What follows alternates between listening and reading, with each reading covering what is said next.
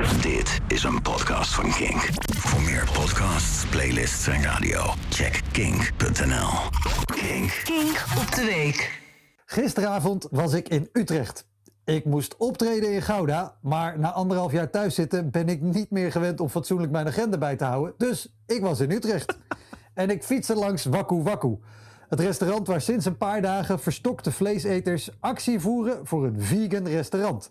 Tenminste, op de beelden zag ik een aantal toetsenbordhelden die hun computer volgens mij normaal alleen maar verlaten als de speklappen in de bonus zijn.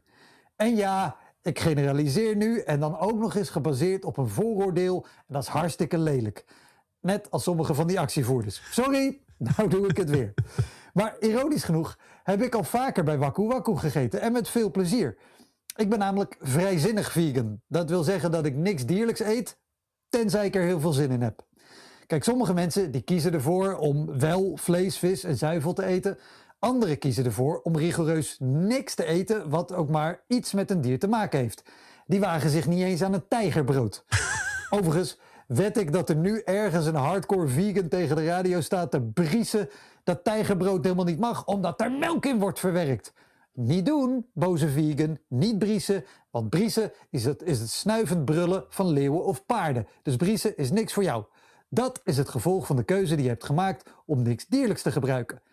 En we lijken wel vergeten te zijn dat keuzes maken consequenties heeft. Als je ervoor kiest om geen vaccin te nemen en niet te willen testen, ja, dan is de consequentie dat je tijdelijk niet naar een kroeg, restaurant of concert mag.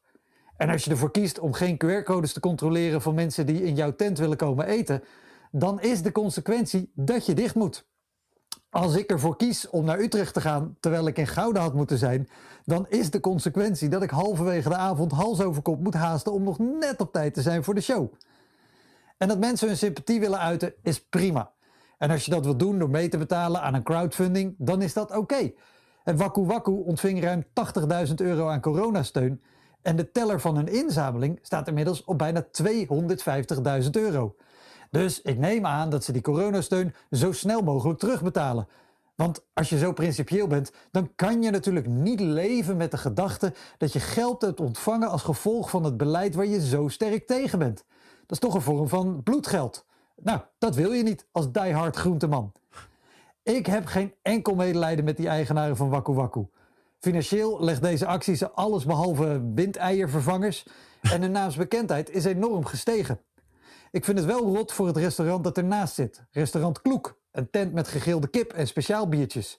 Kloek koos ervoor zich netjes aan de regels te houden, maar ging noodgedwongen dicht omdat het voor Kloek steeds vol staat met actievoerders. En voor Kloek is geen crowdfunding.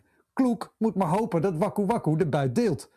Dus ik check voor vanavond mijn agenda nog even heel erg goed en als het kan ga ik eten bij Kloek. Want ook al ben ik eigenlijk vegan, ik kies dan toch liever voor kip. Kip, het meest democratisch tot stand gekomen maatregelen volgens stukje vlees. Kloek, kip! Dit was een podcast van Kink. Voor meer podcasts, playlists en radio, check kink.nl.